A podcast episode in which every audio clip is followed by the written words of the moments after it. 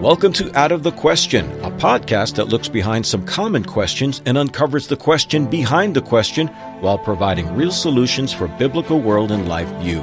Your co hosts are Andrea Schwartz, a teacher and mentor, and Pastor Charles Roberts.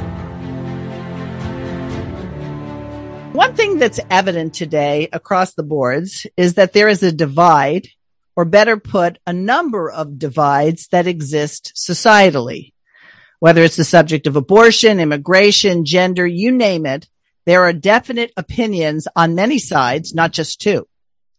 This is not a new phenomenon that people disagree with each other, but with the advent of social platforms, people can disagree vehemently from the comforts of their home where they are free to argue and get into firefights with people far away and possibly they don't even really know. This is the current twist that fuels the fire of dissent rather than discussion. Now, when Jesus gave the church its marching orders before he ascended to heaven, he didn't tell his disciples to get good at arguing. So, Charles, do you think it is fruitful to argue with people when it comes to sharing the faith? I guess it depends on how we define argue. You know, if, if we begin to share our worldview, our biblically based worldview with people who absolutely reject it or don't know anything about it, there may be some level of disagreement or misunderstanding or dialogue. I think that what we have to be careful of though is if the purpose of our interacting with an unbeliever is to share the message of the kingdom with them in a way that engages them as opposed to running them off, at least in that instance, then yeah, we need to be somewhat winsome in our interaction and be prepared for those who themselves may get angry or extremely disagreeable.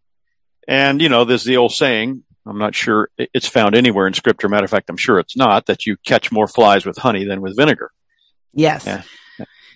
So argument has taken on a connotation that's very different than it would be, for example, in a debate situation. I make an argument. You make an argument. Today, argument means nastiness, means name calling, all sorts of logical fallacies that can be thrown at someone else because the intent or the purpose is to win.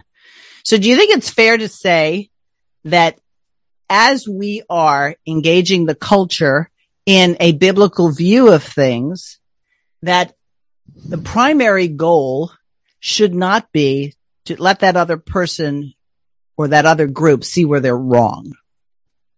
If I understand your question, our, our goals, maybe, let me maybe rephrase it. Are you saying uh, our goal should not be to necessarily trounce or triumph over someone in a discussion concerning our beliefs? Right, because yeah. is that the mode by which people change? If if I want to vanquish you and I want you to be so I'm certain that my arguments are better than yours. I'm smart. You're stupid.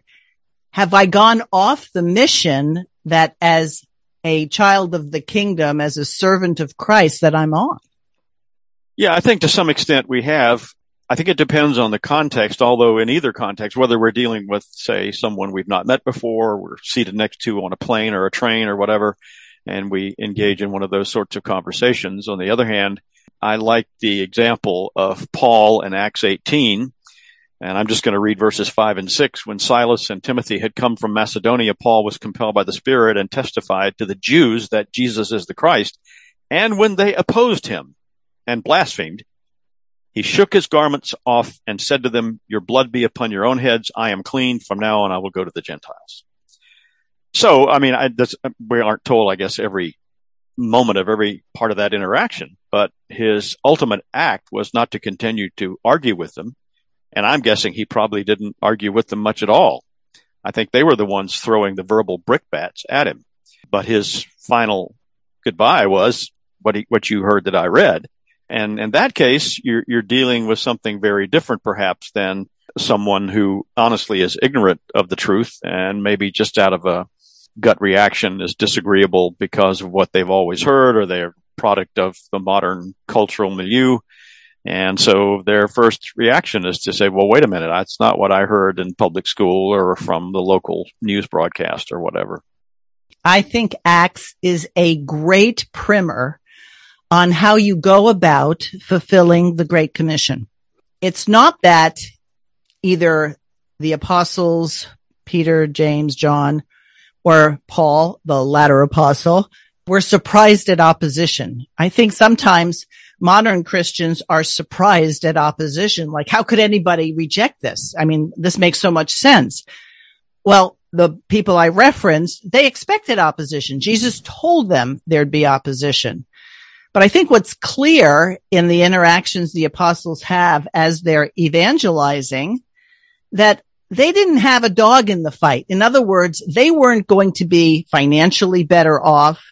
They wouldn't have had a higher status in society if people accepted it. As a matter of fact, they went in knowing that they'd be beaten, jailed, etc. So don't you think when we get into arguing mode, it can shift from I want to present truth to I want to better you. That it, it's easy to just try to take out your sword and vanquish the other person as opposed to the purpose of the interaction to be to help someone see the truth.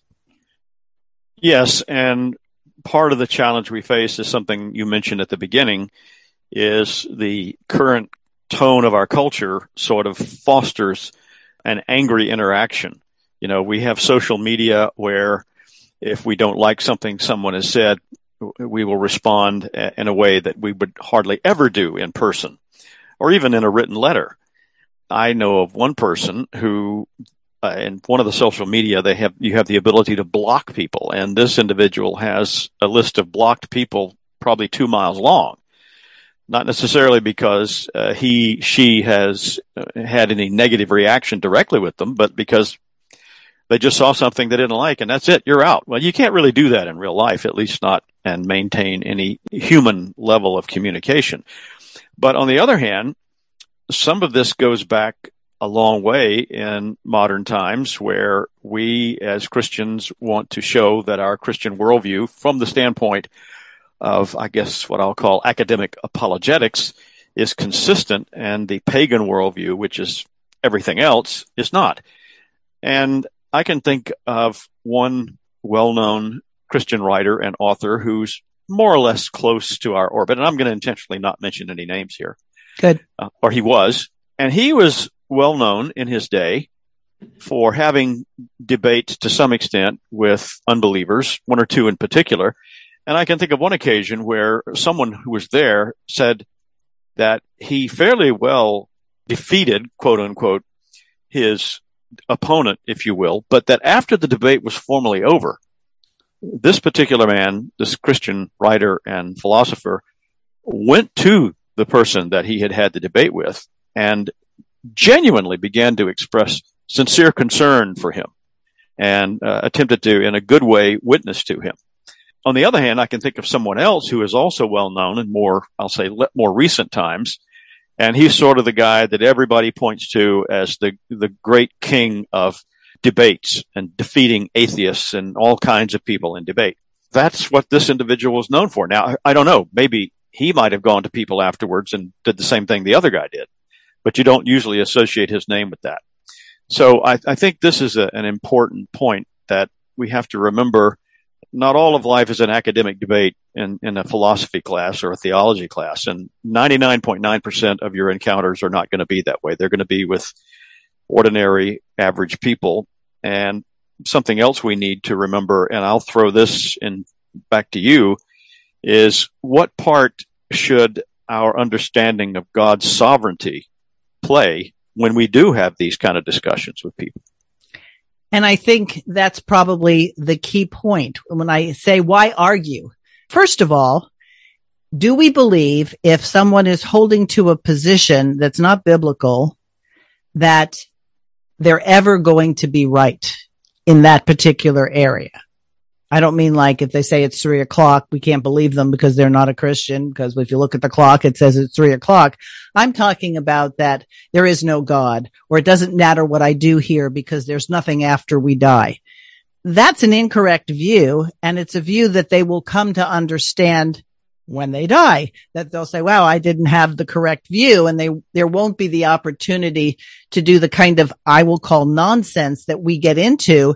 We're trying to show the, the person who rejects God and try to coax him into it. If that person isn't responding to the truth, going back to the idea of sovereignty, we have to say God has not revealed truth to that person yet.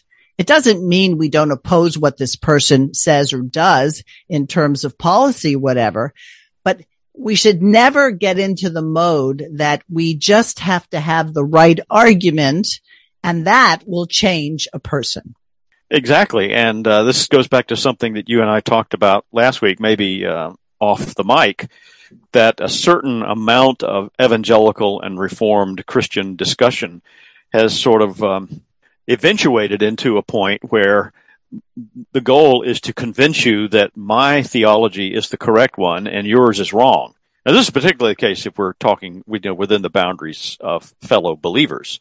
Uh, but even if we aren't, I mean, th- this kind of mindset says, well, uh, you know, I, I don't want the unbeliever to go off to that church or this church or that church. They, they've got to believe exactly what I believe. And therefore, my goal is not so much to present them with the full orbed kingdom message, but to convince them of the um, illogical nature of their belief and get them to embrace a particular belief system. But, you know, it's an interesting thing. I heard a Greek scholar one time point out that the word that is translated repent in most of our New Testaments is a term that also includes with it the idea of changing the mind, changing the path, so it's not just the fact that we, we want to convince somebody to start mentally, uh, academically believing certain propositional statements. I mean, I think that's an important thing. I don't want to say that it's not, but this is an entire change of life. It is, I used the term a while ago, it's full orbed.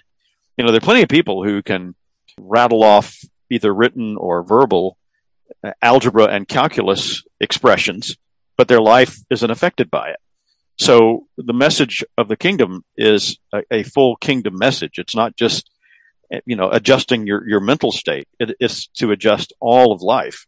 And so if we give the impression that we just want to dominate someone in an argument, however important that may be at the time, I think we're giving the wrong message.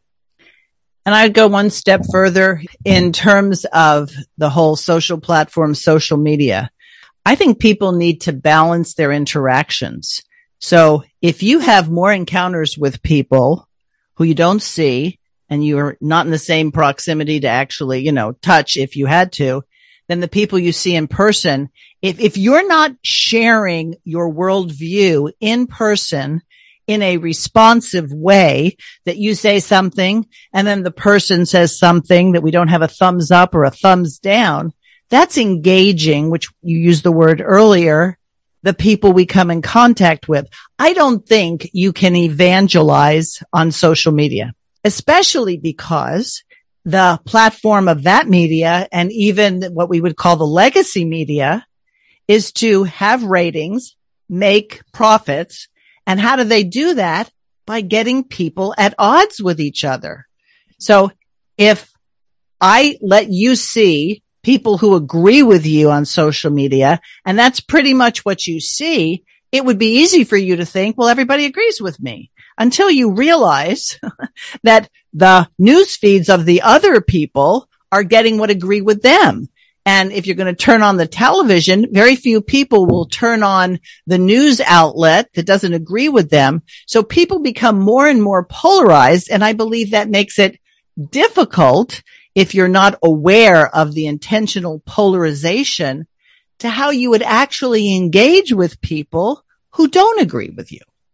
Yeah, and I'm just thinking as you're mentioning these things that uh, in several places, I think in Ephesians and perhaps Galatians, Paul lists the qualifications of an elder and or a pastor.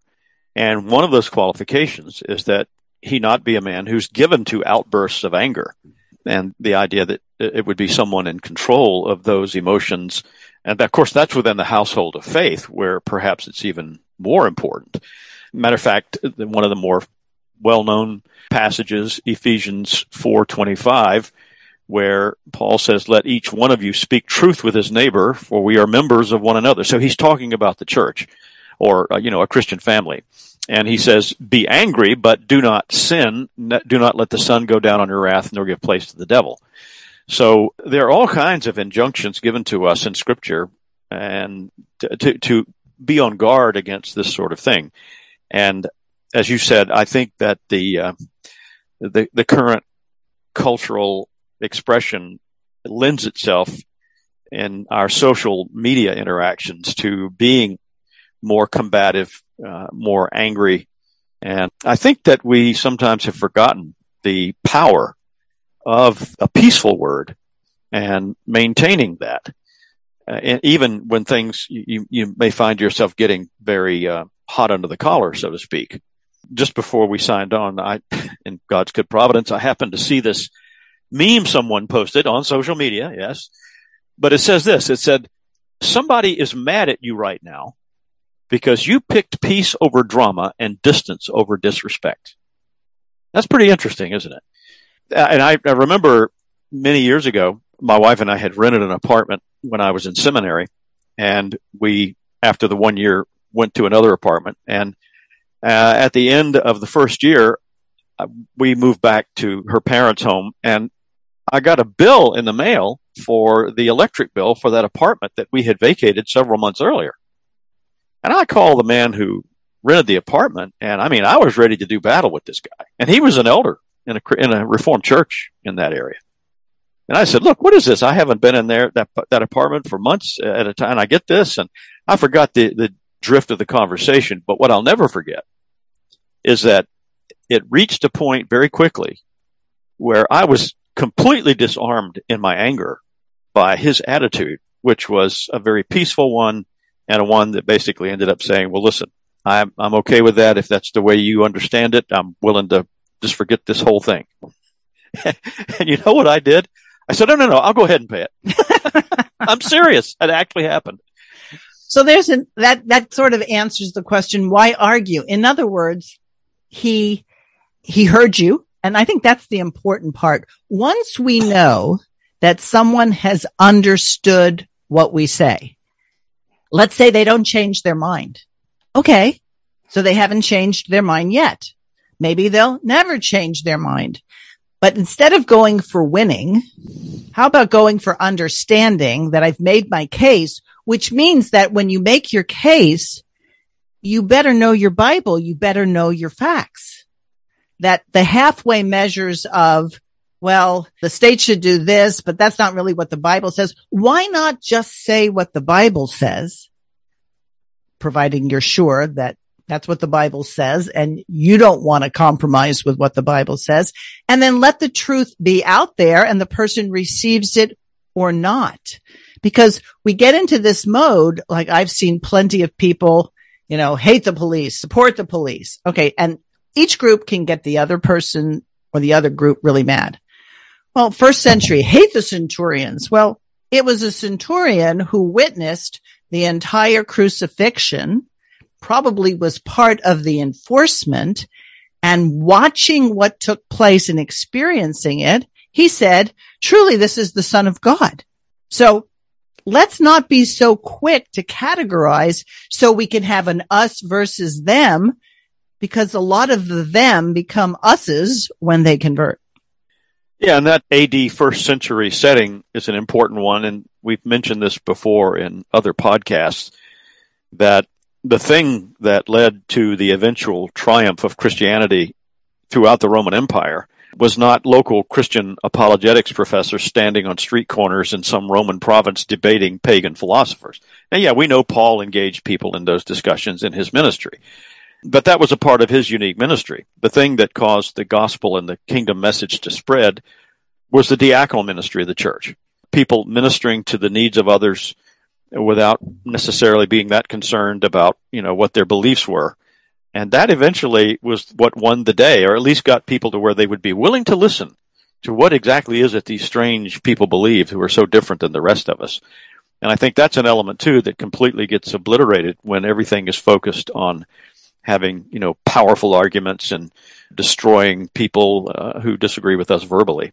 So I think that's uh, a very important thing to keep in mind that it's it's the attitude of mercy and peace and grace in, terms of interacting with the unbeliever that is very important. And even with the case that I mentioned earlier in Acts 16, where Paul is interacting with the Jews, I'm sure he had, I don't know about in, in this particular instance when they had left Macedonia. I'm not sure if that's where they were, but he'd had many other interactions, probably maybe even with these same men. You know, but his attitude was just like you said, I've presented this information to you. I've laid out the message to you. I can't say any more. I bid you farewell. I hope you change your mind. Exactly. And if we look at it, I, I don't think that apologetics is not something we could focus on, but apologetics is more for us than for them. And by that, I mean when Peter says, be ready to give a reason for the hope that's within you. If in this apologetics discussion, you are not bringing people back to the reality that they're entrenched in sin, they're going to have a bad ending should they not re- repent of their sin, that we're in a position where we need to be certain so we can understand where they're coming from. We find points of commonality. But a lot of people want to just prove, like I can prove this and I can prove that and I can prove that. And then it gets adversarial and maybe take one point. But I, I go back to the idea that if you take a look at the book of Acts, how did that jailer in Acts become converted and then asked to be baptized? It wasn't because when Paul was in shackles in the innermost prison that he was screaming out doctrinal truths. It's when something dramatic happened, the earthquake and the chains fell off. Here's a guy who's about to stab himself because he knows he's in deep trouble because the prisoners will escape and only to discover, no, we haven't escaped. And, and Charles, maybe I'm wrong on this, but I don't think everybody was in that prison because they were preaching the gospel. No, I mentioned there were there were other people in the prison for other reasons, but they didn't leave either. So somehow or other, Paul said, Oh, no, no, nobody's going anywhere. So it was probably a testimony to them too. It's like, what? Okay. What's going on here? So it's an expression. Actions speak louder than words. And we got it. words are important. We have to hold biblical positions.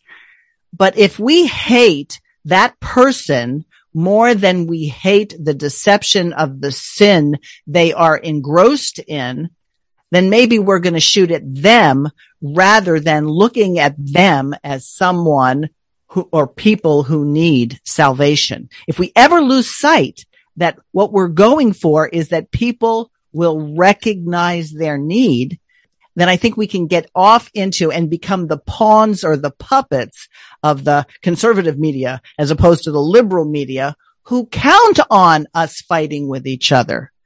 That's why I said, what if we just didn't do it like that guy you talked about? He heard your case and he said, okay, I, I understand. And obviously there was something in why did you agree at that point to pay? Um, I don't know, but my guess is it had something to do that that peaceful answer turned away wrath. Yeah, it absolutely did in that case. But I want to make sure our listeners understand that, say, for example, um, if an unbeliever happens to be breaking into my house with the intent on uh, serious criminal activity against me or my wife, yeah, I'm I'm going to take measures to stop that that's an entirely different thing, an entirely different encounter with an unbeliever as opposed to what we're talking about and what we might broadly call an evangelistic type of encounter. But Charles, uh, I, I, will grant you, yes, you're, you're being gracious. An unbeliever is breaking into my house. I don't know that we have to make that differentiation. Oh, there's a believer breaking into my house as opposed to an unbeliever breaking into my house. How about a person who's demonstrating what it is he or she thinks is important by his or her actions, I think we have to stop making these differentiations, believer, unbeliever, because I don't really know. I, I know that there are people who've grown up in the church and have been in the church, but sometimes I'll say that fruit isn't good. So do I have to kind of turn my head sideways and say, okay, that's a person who's a believer, but not doing what's right. Whereas there are people who don't profess Christ, but boy, they're doing what's right and, and they're actually following God's law, even though they wouldn't give tribute to it. So I, I think we need to look at it from the point of view that Jesus came to save sinners and that needs to be our focus and that doesn't mean, you know, become a doormat, be wishy-washy, be spineless and just give in to everything. No, just like the apostles, they stood for truth, but they were willing to suffer persecution rather than they were going to do what they had to do to win the argument. Yeah, the example of uh, those early martyrs and those places in the Roman Empire where they were subjected to martyrdom, killing, uh, persecution. From what we know, many of them, if not most, didn't fight back, especially those who were thrown into various colosseums around the empire and made sport of. But as we also know over time, it was their witness that began to turn the pagans against that sort of thing because they realized either from the standpoint of, well, this isn't, this is no fun watching these people because they're not resisting any of this. They're just dying or you know, this is pretty cruel. I, I, don't think we should be doing this to these people, even though we don't like them very much. So there was a, a position there of being willing to be suffering persecution for the sake of the kingdom that had that kind of effect that we talked about, or that I mentioned earlier about the mercy ministry having the same or similar effect. Right. Or I mean, you've, you've given a couple of reasons why it ended, or they asked themselves the question, why would people do this? Why wouldn't people recant? Why wouldn't they, why wouldn't they just say Caesar is Lord? Cross your fingers. You don't have to mean it. Just say it to get out of it. They gave a witness that there was something so strong, so vibrant that it was more important than their own life. And I don't think by and large, not only have modern day Christians learned about the early church and what it went through. I think they want the easy street way. I want to just get in charge so I can silence all these people who disagree with me as opposed to looking at all these people who disagree with me as people who, if they don't adhere to what God says, if they don't receive the reality that apart from Jesus, there is no salvation, that they're doomed. Do you really care about the person who opposes you stringently, whether he's far away in the White House or the governor's mansion or whatever it is? Is it him that's the object of your anger or is it the sin that he or she perpetrates? And I think that's another way that uh, especially those of us who would broadly define ourselves as traditional or conservative, uh, reformed believers or, or whatever, that we need to be on our guard against cultural influence. You know, it's easy to point the finger at churches where there has been wholesale uh, giving over to certain aspects of cultural influence, you know, drag queen story hours in the church, uh, all, all kinds of things that really mimic the direction of a woke culture as opposed to a biblical culture. Well, the other side of that is that we're also in a culture that is an angry one. And so if we are, and we, pretty much what we've been saying all along, if we're acting in our churches or among unbelievers or anyone else that we're interacting with even outside the church, as if we're involved in a social media platform dispute, then that too is us having acquiesced to cultural influences that are not biblical. So that's um, an, an, area that perhaps is a blind spot for some of us, and maybe those people who've who've given themselves over to the more, uh, for lack of a better term, liberal aspects of the culture. Look at those of us who haven't as saying, well, obviously, you know, they're hard-hearted and, and narrow-minded, and that that's you know something that we we aren't like that. Yeah, because I've even heard people say, I won't name the, uh, the network. Even that commentator agreed that this was bad. Like, who cares that that commentator agreed that it was bad? What's the ground on which you stand? You know, the scripture says, let God be true and all men liars. Who cares if everybody agreed with something that wasn't biblical? we're not supposed to say, well, you know, 99% of people think this. Well, 99% people could be wrong if it's contrary to scripture. And that's where I think that when you know your Bible well enough and believe it, then as you're talking to people, believers in and outside the church, because they're unbelievers in the church as well as they're believers outside the church who formally don't, uh, you know, attend a church is that you're able to show that Jesus' Sermon on the Mount doesn't contradict the laws of Leviticus, doesn't contradict the Great Commission. And then if you know our forefathers in the face, you can cite what Nehemiah did. You can cite what Moses did. You, you can point out what Paul did. In other words, we're not being witnesses to conservatism. We shouldn't be even witnesses to Americanism, although there might be value in those positions. We have to be first and foremost willing to conquer by the blood of the lamb and the word of our testimony. And the word of our testimony will include apologetics. Talking about the blood of the lamb will include sharing the Bible. But we got to get away from the fact that this is our battle to win. Because if we're going to be consistent, the battle has been won. We're in the cleanup operation. And there is a very interesting aspect to this that I think, uh, at least it bears mentioning, where the Lord is seeking to accomplish any number of things when we do bear witness in an effective and powerful way and in a way that is engaging. And let me explain what I mean by that. There's a very interesting episode in the book of Genesis where the Lord calls his people through various means to actually leave the promised land, the land of Canaan, where he told them this is your inheritance forever.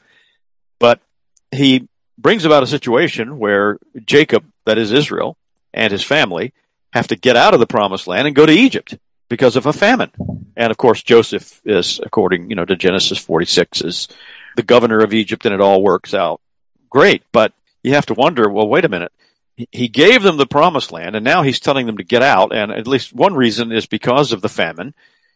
But then there's another aspect to it in that we know from the laws given in Leviticus and Deuteronomy, the people of Israel were warned against engaging in certain activities that were common in the Canaanite culture. People seem to forget sometimes, I think, that when we see these various expansions of the, the summary of the law and the Ten Commandments is because these rather strange things that God's people were forbidden to do were all in evidence all around them. So it was, in some sense, a, a temptation. But the interesting thing is, you have to go back to the earlier part of Genesis where God called Abraham and he basically tells them in Genesis 15 all about this, which of course I'm sure at the time it didn't mean much of anything to Abraham. But it looks like the ultimate purpose of that later journey out of the promised land into Egypt was not simply to get them away from harmful cultural influence. And it was not simply to avoid starvation from the famine. Because the Lord said, for 400 years, you're going to be slaves in that place, and then I will bring my judgment against Egypt. I don't even know if he, I don't remember if he said Egypt in, in Genesis 15 or not. But the point is there is a larger purpose in God's plan in terms of our witnessing, in terms of our interaction with people. Now that wasn't, you know, I'm sure that wasn't in Jacob's mind or Joseph's mind. They might not even known about that conversation he had with Abraham at that point. But God does accomplish uh, any number of things through our testimony and through our witness. And so that's why it's important for us to be faithful in the ways that we're talking about such a way that people can honestly say, well, you know, I look back on it and that guy or that woman, they really attempted to share that information with.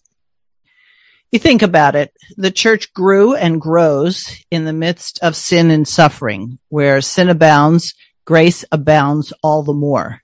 So instead of trying to eliminate our own personal discomfort, we should recognize that in the face of this war, and it's a war that goes right back to the book of Genesis and will continue on in playing out in various ways with the ultimate victor already being known that you oppose evil and you fight against it.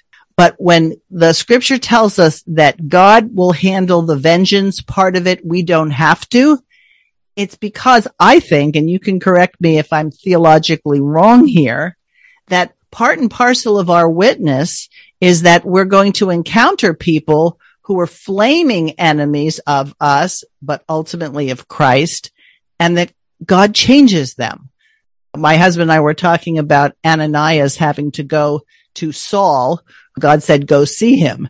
And we were joking and going, God, haven't you read the papers? You're asking me to go see Saul. I mean, he's not really friendly.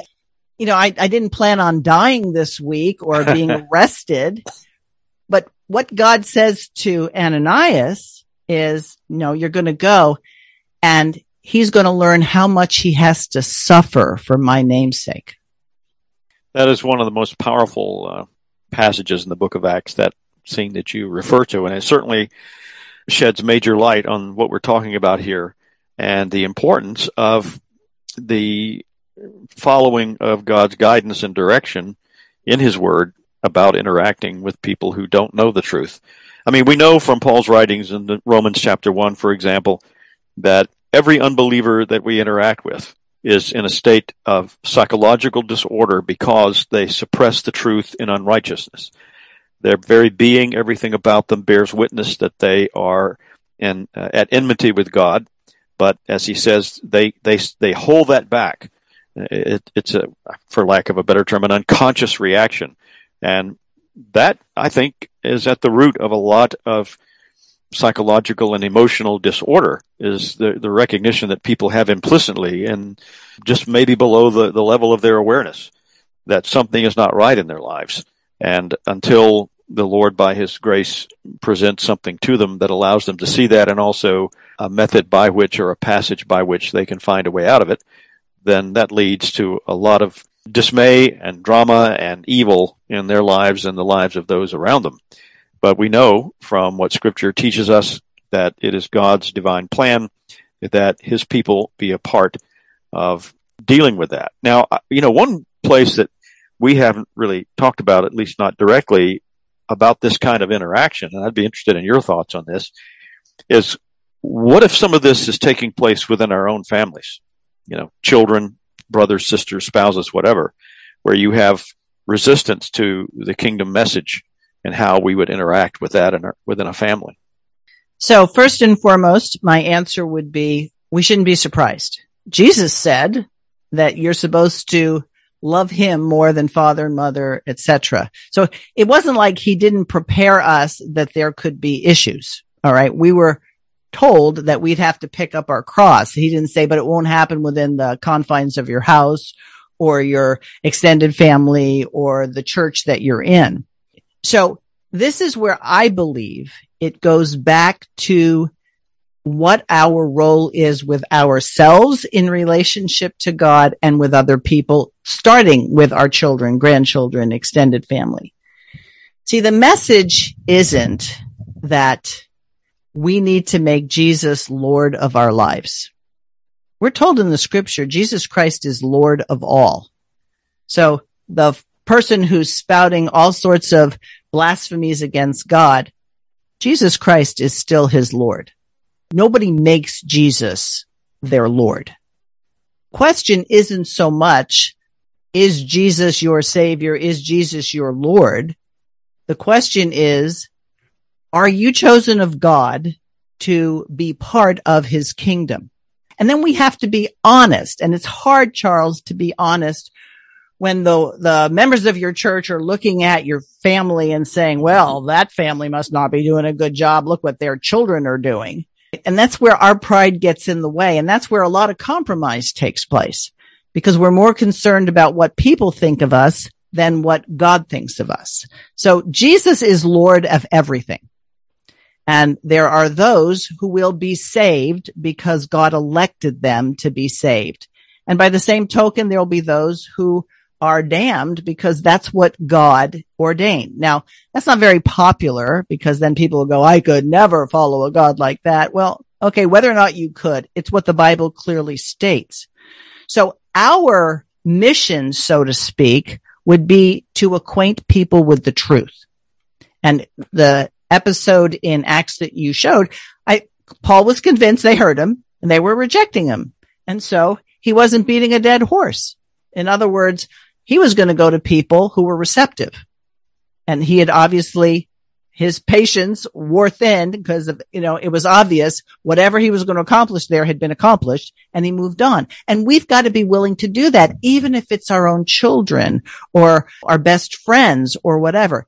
If they've heard us, we don't stop saying and being who we are, but maybe our actions are going to be much more telling to them than the words we say. You know, if we have known someone for a long time, let's say 15, 20, 30 years, and we say met that person when they were 20 or 25 years old, and maybe we haven't seen them for 10 or 15 years and they're in their 30s or 40s, and then another 10 or 15 years goes by and they're in their 50s or 60s or whatever. Most of us are not terribly surprised that they've changed over time as aging in whatever way we describe it. That's what happens. And I think we need to remember that in terms of our encounters with people with whom we have hopefully positive kingdom interaction. Because I think the tendency is for us to say, have maybe, unfortunately, have one of these angry encounters and to say, well, that person, you know, they're going to hell because they wouldn't agree with my position. And, and I think this applies too in terms of our family members. You know, we have sort of a snapshot image that's from a certain time and place. But that person is moving through a, a path of time on their own journey toward their own end time, their own personal leaving of this physical world. And so we don't know where they're going to be spiritually uh, 10 years from now, 15 or 20 years from now. So we may have a very negative attitude about what appears to be uh, an angry rejection of the message that may have even brought out some anger in us. But how many of us might be totally shocked to learn 15, 20 years later that that person we talked to on the plane, on the bus ride or whatever, that seemed to be totally unresponsive to what we were trying, trying to share with them, uh, later became a strong believer and follower of Jesus. I think that's, we have to keep that in mind that, uh, you know, we don't have the privilege most of the time to see people. And even if, again, uh, over the period of their lives spiritually, and even if it is someone that we would at any given moment, you can't just freeze frame them in that place and say, well, that's where they're going to be all the, for the rest of time. And our encounters with people, what if we change the focus that I don't know if I'm going to have another encounter with this person as the circumstance permits to make the most of it. Now, obviously you can have an encounter with somebody who's holding the door for you and you walk in and that may be the only encounter you ever have. Is there a way to let your light shine in that encounter? You have an opportunity to correct something that someone's doing so that they won't get injured. How do you deliver that message? Not so much to be nice or not nice, but to be effective. So do sometimes with someone you know from your family or your church, you have to say hard words. Well, you say the hard words because faithful are the wounds of a friend and you're not going to flatter them into a further problem. So imagine if we looked at every encounter with everybody, in-person encounters, and then we could extend it to, you know, online encounters, etc. is that we were going to be a living witness and make that a priority. So somebody says something nasty. Well, we can answer in kind or we can let our light shine in a different way because maybe that's the only encounter you get. And did you want to be a good ambassador at that point? And I think it, this involves not other people changing, Charles. It gives us a view that says, why did God create us to be part of this? There have been a number of Christian writers, men, leaders who have passed away this year. And a lot of people are like, why would God take that person? Because God had a use for that person's life and then it was over. So there must be that he has use for our lives as well, whether we become famous or not. And to value the fact that if our eyes have been open and our ears have been open, God's done that for a reason, not because we were so cute or so smart. Yeah, and I uh, I've been thinking about something that happened, if I may be allowed a personal reference in my life many, many years ago, and I'll wind up my part of this with this story. Uh, I think it's pertinent.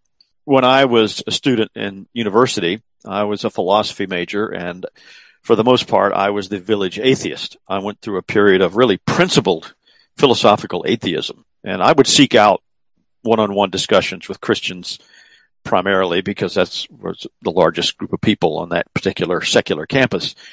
But I remember on a number of occasions, I had discussions with people who were familiar with where I was coming from. And these were evangelical Christian types who either sought to witness to me or they listened to something I said in an extended discussion and went out of their way to say that my atheistic arguments in no way convinced them and only made them stronger in their faith. And some of these people, as I said, attempted to, broadly speaking, witness to me at the time. I can't think of any one of them that it made a difference to where I, uh, two, five years later out of college said, you know, I'm really glad so and so witnessed to me then because now I believe. Now I'm not saying their, their actions were fruitless, but the, the, the purpose for which they intended it was not used at that particular time. And I think we need to remember that that's one reason we need to be very, I'll use the term again, winsome in our interactions with unbelievers because likely the Lord is not going to use uh, a one plus one equals two type of argument to uh, completely convince someone of the wrong direction that they're headed. Uh, he's going to use the circumstances of life and what they understand within their own emotional emotions and hearts about who they are and their uh, their very dramatically despicable place in life unless they cry out to God for mercy. And I would say along with that, the references in scripture to gardens, sowing seeds. Some people sow the seed, then other people water the seed, then other people witness it growing up. And then at some point somebody harvests. If you have to sow the seed and harvest immediately, so you sow the seed and then you dig it up and you see if it's growing. Well, you've just destroyed the process. So as long as we're faithful at every point of interaction and recognizing I'm not going to accomplish this all in one conversation. But the very fact that you look back and say, those people, you know, I remember the conversations. They didn't convert you. Holy Spirit converted you, but God uses his people to do it. So I think if we answer the question, why argue? Don't argue. Give your witness. This is what happens with me. This is what happens in the world. Look at this and help people see the truth. Then whether or not they high five you and say, you've totally changed my mind is sort of off the point. If you've done a good job and you've been faithful, God will bring the results. And when we stand before God, it's not, okay, I want to know how many souls you tallied out. Were you faithful? That, that's the question that we should be prepared to answer were we faithful. Yeah, and I think uh, just one last thing I'll say that as, as we've talked about this, the chances are most of us will not be called to be Paul at Athens.